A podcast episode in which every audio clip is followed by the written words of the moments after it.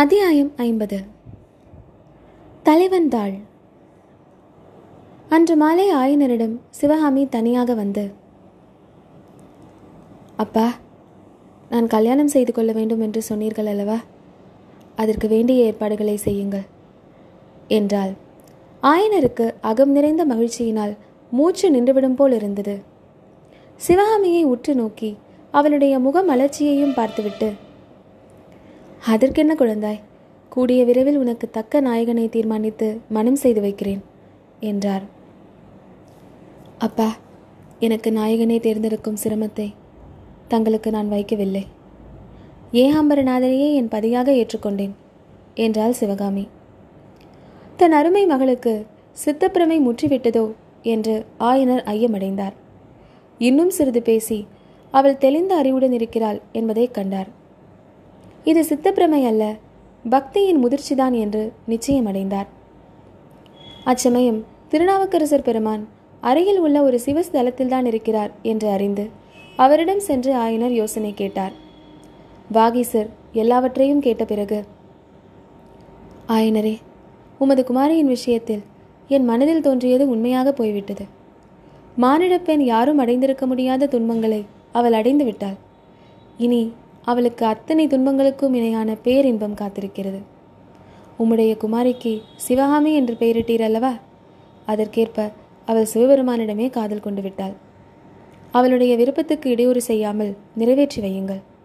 அதுதான் சிவகாமிக்கு நீர் செய்யக்கூடிய பேருதவி என்று அருளினார்.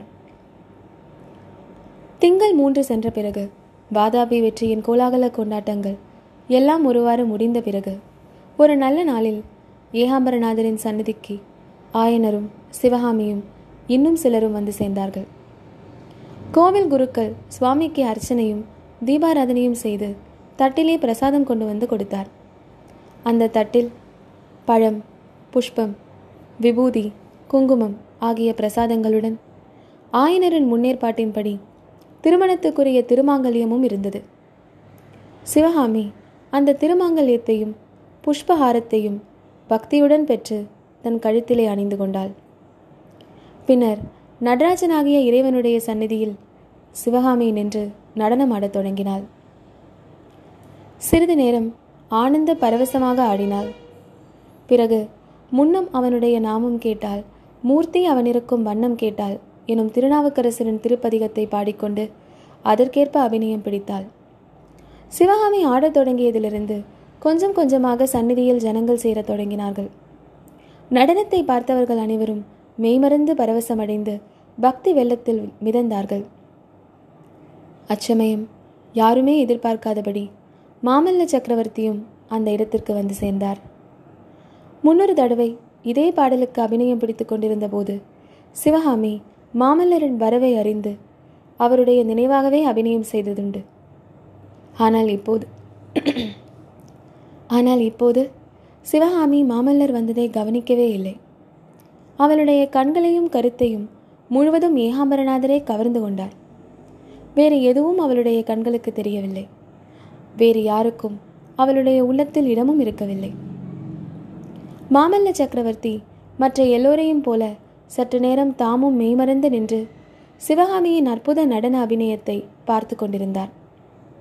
அவருடைய விசால நயனங்களிலே கண்ணீர் ததும்பி அருவி போல பெருகத் தொடங்கியது. தாம் பல்லவ சக்கரவர்த்தி என்பதும் பக்கத்தில் உள்ளவர்கள் தம்மை கவனிப்பார்கள் என்பதும் அவருக்கு நினைவுக்கு வந்தது. சத்தம் சிறிதும் ஏற்படாதபடி இறைவனுடைய சன்னிதானத்திலிருந்து மாமல்லர் நழுவிச் சென்றார். அவர் ஏகாம்பரர் ஆலயத்தின் பிரதான கோபுர வாசலை தாண்டி சென்று கொண்டிருந்த போது தலைப்பட்டால் நங்கை தலைவன் தாளே எனும் நாவுக்கரசர் பாடலின் கடைசி வரி சிவகாமியின் உணர்ச்சி நிறைந்த இனிய குரலில் கேட்டுக்கொண்டிருந்தது.